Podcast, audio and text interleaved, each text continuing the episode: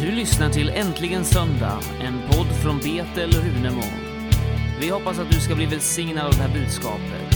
För mer info, www.betelrunemo.se. Var välsignad. Hej! Hej på er, vad roligt att vara här. Eh, jag heter då Josefin Moregård eh, och jag kom ursprungligen från Arjeplog uppe i Lappland. Därav dialekten. Ehm, så jag gjorde min DTS i Linköping 2016. Och efter det så har jag jobbat som missionär med YWAM. Ehm, tre år i Linköping och sen för, ja, sen skickade Gud mig till London och då jobbade jag med Umeå i London i två och ett halvt år. Och nu har jag fått komma tillbaka. Ehm, Gud talade och jag fick komma tillbaka så jag var i Sverige nu i två veckor. Så jag har inte använt min svenska så himla mycket på senaste så att om jag tappar orden då får ni hjälpa mig. Eh, men det är jättefantastiskt att vara här. Alltså vilken välsignelse. Vi har fått sova i sköna sängar, vi har haft ett kylskåp fullt med mat. Det här är första gången för mig i Edsbyn och jag tänkte vad var det som var så speciellt med Edsbyn? Jag frågar lite. Så jag har förstått att det var väckelsehistoria, entreprenörskap och bandy. Yes! Där fick jag det rätt. Ja, men jättehärligt och jag är jätte, jätteglad att jag får vara här och att jag ska få prata om Gud. Vad roligt, min favoritperson. Eh, men jag tror att eh, om ni orkar lyssna, jag hoppas att ni fortfarande orkar kvar, för jag tror att vi kommer ha en jättefantastisk tid. Ehm, och jag känner av mycket av Guds närvaro här eh, och mycket av Guds faders hjärta och mycket av hans helande. Och jag känner av mycket av, av Guds omsorg. Så det jag hoppas efter den här predikan är att vi ska få möta Gud tillsammans och hans omsorg. Eh, men i alla fall, jag tänkte vi ska börja om, jag ska prata lite grann om Israel. Folket Israel och deras uttåg ur Egypten och i öknen.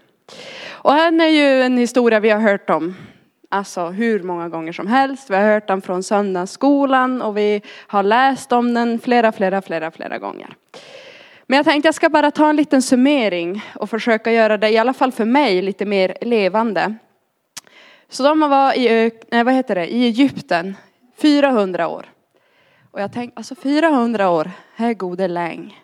Om man säger på Arjeplogsmål.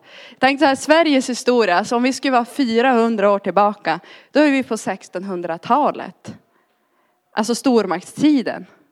Tänk om det vore så att under stormaktstiden att Ryssland kom och tog över Sverige och gjorde oss alla till slavar ända tills idag.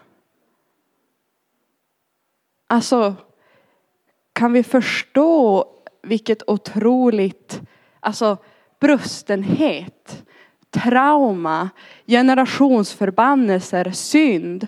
Och sen leva under ett folk som har så o, alltså förskräcklig hemsk avgudadyrkan. Som är, alltså den är fruktansvärd, den är våldsam, den är demonisk, den är alltså för ibland när jag läser Bibeln och jag läser om folket och så kan man ju tänka det här när man läser om hur de var i Israel och man kan ju de bli lite så här, "Ja, men åh, de lyssnar ju inte på Gud. Ah, vad är de för? De är ju lite korkade kan man ju tycka. Men om man sätter sig in i hur det faktiskt var för dem och sen om jag börjar se på mitt liv då är jag så här, ja, jag också. um, och de hade ju då, även om det var bedrövligt i Egypten, så hade de ändå en vardag. Och de har haft en vardag i 400 år. De har rutiner, de har regler, de har ett sätt att leva på, de har en identitet. Även om den identiteten inte var speciellt bra.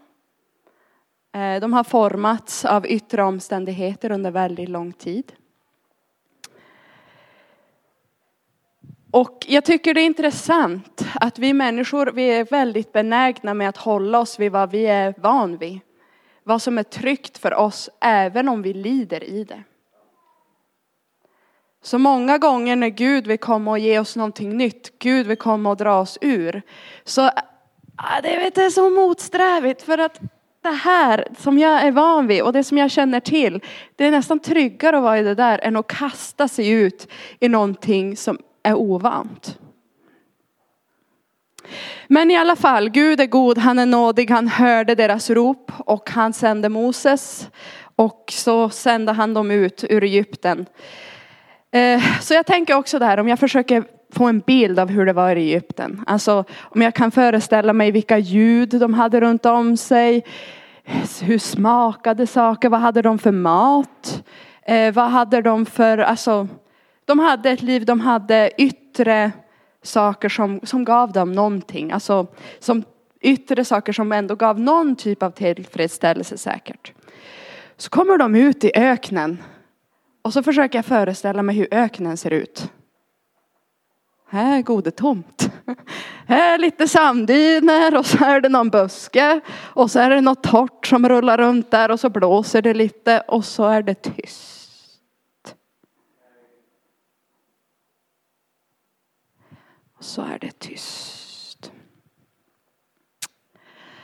Men mitt i den tystnaden så instruerar Gud att han vill att de bygger ett läger runt kring liksom alla de här stammarna. Och så sätter han sin närvaro, sitt tabernakel mitt ibland dem.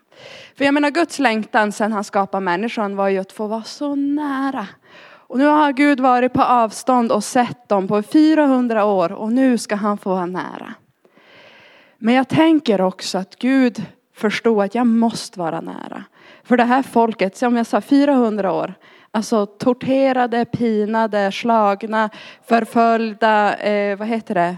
Mocking, vad säger man på svenska? Alltså hånade, eh, nedtrampade, de har ingen värdighet kvar. Alltså Gud, jag måste vara nära så de får lära känna mig för deras egen skull.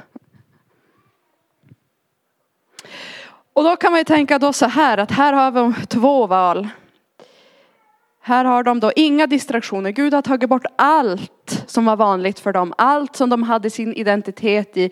Allt det här yttre som på något vis gav dem en trygghet. För att det var ingen bra trygghet. Det var ingen bra vardag. Det var ingen bra identitet. Han har tagit bort allt, det är tomt.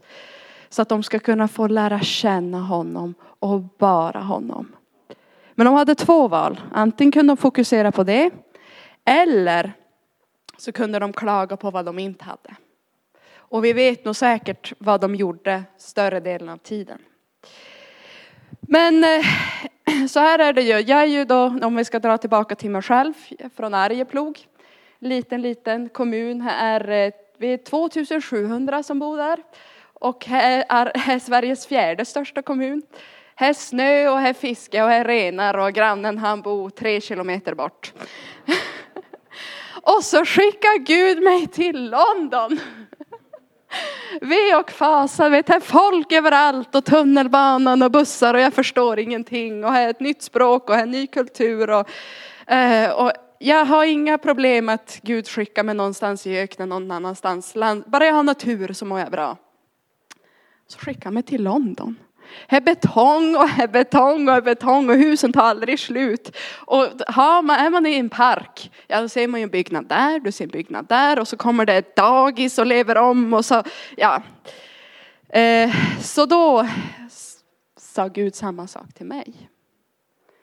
Nu har jag tagit bort allt som är vanligt för dig, allt som du har din identitet i, allt det här yttre som ger dig värde och som ger dig tillfredsställelse men kanske inte alltid på det bästa sättet. Och nu har du ett val att bara fokusera på mig. För det var ju då gode i coronatider också och vi var ju i lockdown. Alltså, så jag ju så jag tänkte också, här skickar Gud mig som missionär och så får jag sitta inomhus i flera månader. Men Gud, vad har du nu tänkt? Lustigt var det, men det var nyttigt. Oj, det var så bra. Men i alla fall, jag ska tillbaks till israeliterna här nu. Ehm, Gud han ville tala till hela folket. Det var ju då en händelse när Gud liksom manifesterade uppe på berg och här var åska och här var dunder och här var moln och här var, du vet, och han talade till varenda en. Och de var så förskräckta allihopa. Så sa Moses, du, du, du, du, du får gå upp på det där berget. Vi går inte. Du, du, du, du får tala till, till Gud och så när du kommer tillbaka, vi lovar vi ska lyssna på allt du säger. Ehm, så Gud han talar till Moses. Och jag tänker under de här 40 åren, alltså han bildar ju en så stark relation med Gud, Moses. Han fick instruktioner, jag menar han har ju också växt upp i Egypten och han har ju växt upp i palatset. Så han visste ju allt vad världen var, alltså lite där Lukas delar. Jag tror Moses han hade nog smakat på hela världen och dess frestelser. Men nu fick han helt plötsligt få se heligheten.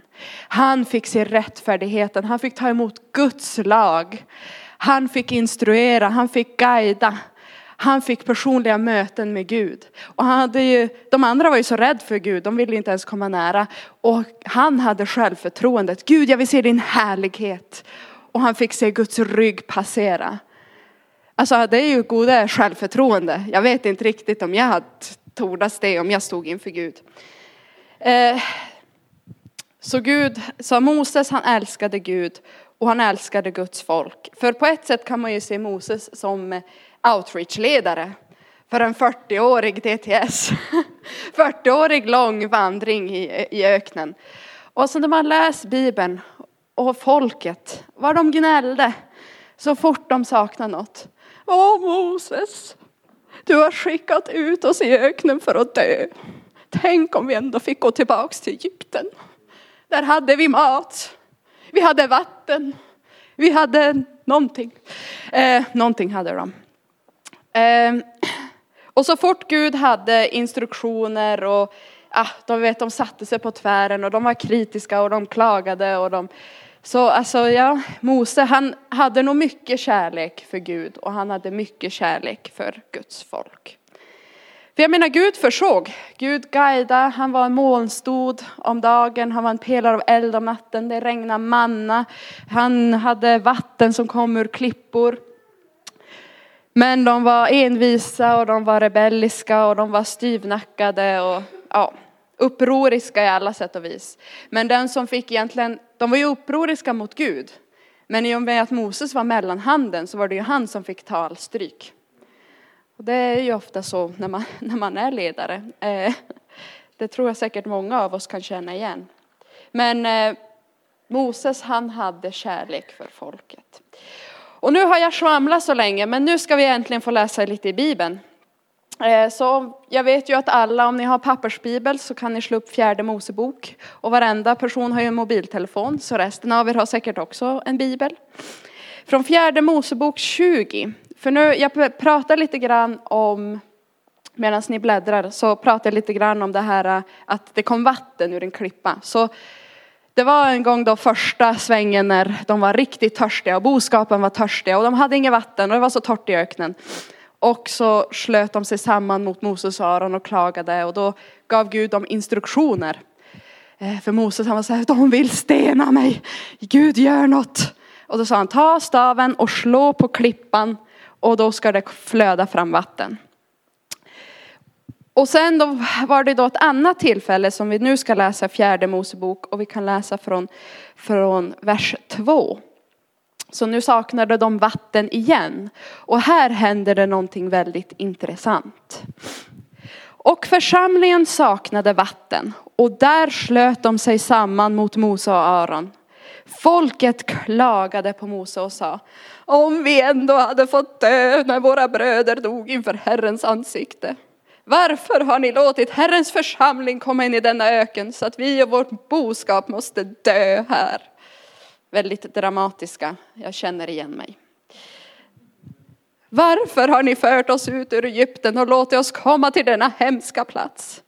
Här växer varken säd eller fikon, vindruvor eller granatäpplen. Och här finns inget vatten att dricka. Men Moses och Aron gick bort från församlingen till uppenbarelsetältets ingång och föll ner på sina ansikten. Då visade sig Herrens härlighet för dem och Herren talade till Mose och han sa, ta staven och kalla samman församlingen, du och din bror Aron och tala till klippan inför deras ögon och den ska ge vatten. Så skaffar du fram vatten åt dem ur klippan och ger församlingen och dess boskap att dricka. Då tog Moses staven som låg inför Herrens ansikte, så som han hade befallt honom och Mose och Aron kallade samman församlingen framför klippan och han sa till dem, lyssna ni upproriska. kan vi ur denna klippa skaffa fram lite vatten åt er? Sedan lyfte Mose upp sin hand och slog klippan två gånger. Herren sa till Mose och Aron, eftersom inte ni litade på mig och inte höll mig helig inför Israels barns ögon ska inte ni få föra in denna församling i det land som jag har gett dem.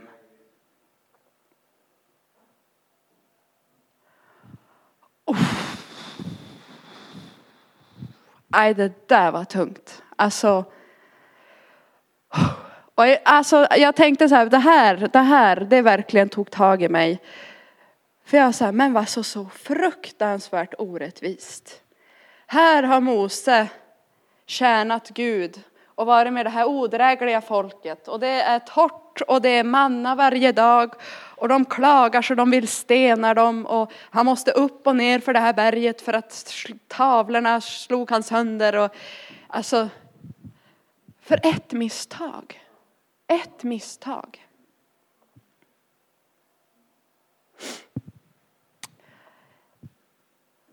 Och det, det som jag tycker är så intressant, för jag var ju så här, alltså det här är ju så orättvist Gud, nej men alltså varför?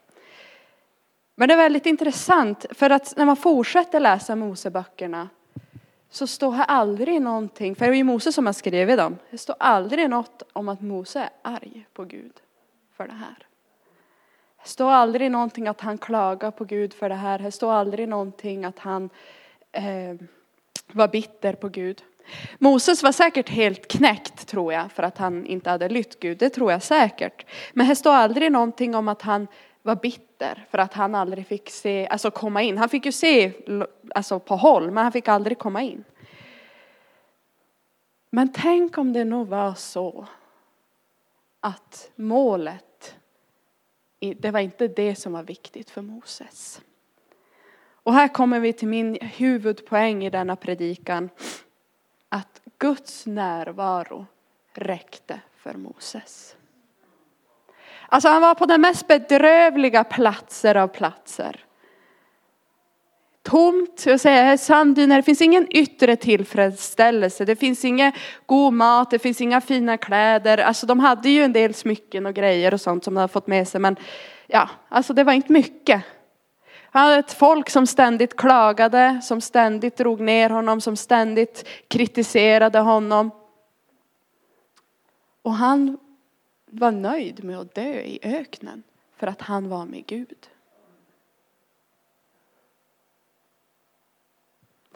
Så målet och vad vi vill och vad vi vill uppnå och vad vi tror behöver hända i våra liv får aldrig vara viktigare än Gud.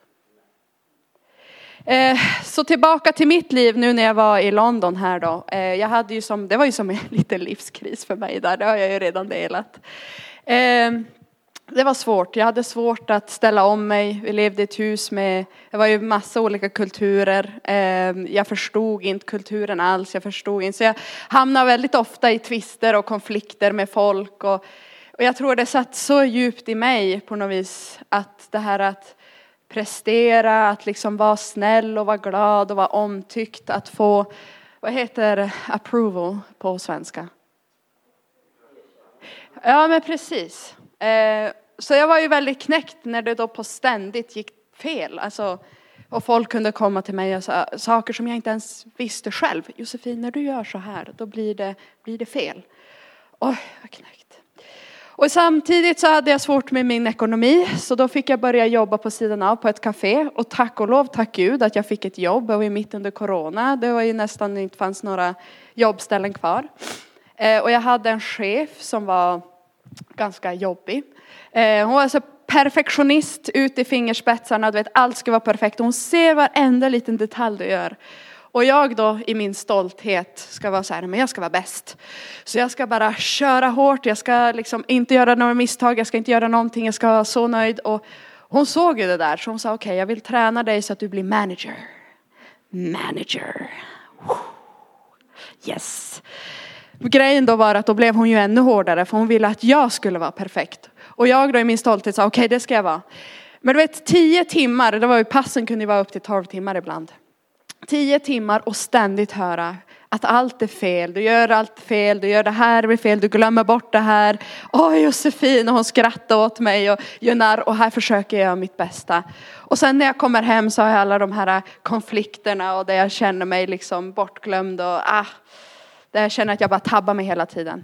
Så det var någon, en dag som jag, det brast för mig efter jobbet, efter liksom tio timmar av att bara höra den här managern gå på vad jag gör fel. Och jag förstår ju själv, alltså när jag gick ut, alltså gud jag förstår ju att det är jag som är liksom lite korkad också, att jag tillåter det här att hända, att jag inte sätter gränser. Och sen det spelar väl ingen roll vad hon tycker om mig. Jag behöver inte hennes erkännande. Jag behöver inte vara omtyckt om alla jag bor med. Men på ett sätt är det så viktigt för mig. Så alltså vet jag gick ut från jobbet och jag grät bittert. Vet, jag kände att nu, och jag måste vara jordens sämsta missionär. Och jag vet, här är vi instängda och jag gör ingenting vettigt Gud. Och allt jag gör blir bara fel. Och jag satt där och jag grät och jag grät och jag grät. Och så jag sa till Gud, Gud, nu måste du säga något. Du måste tala någonting för nu. Och jag är på engelska, I'm so rubbish God.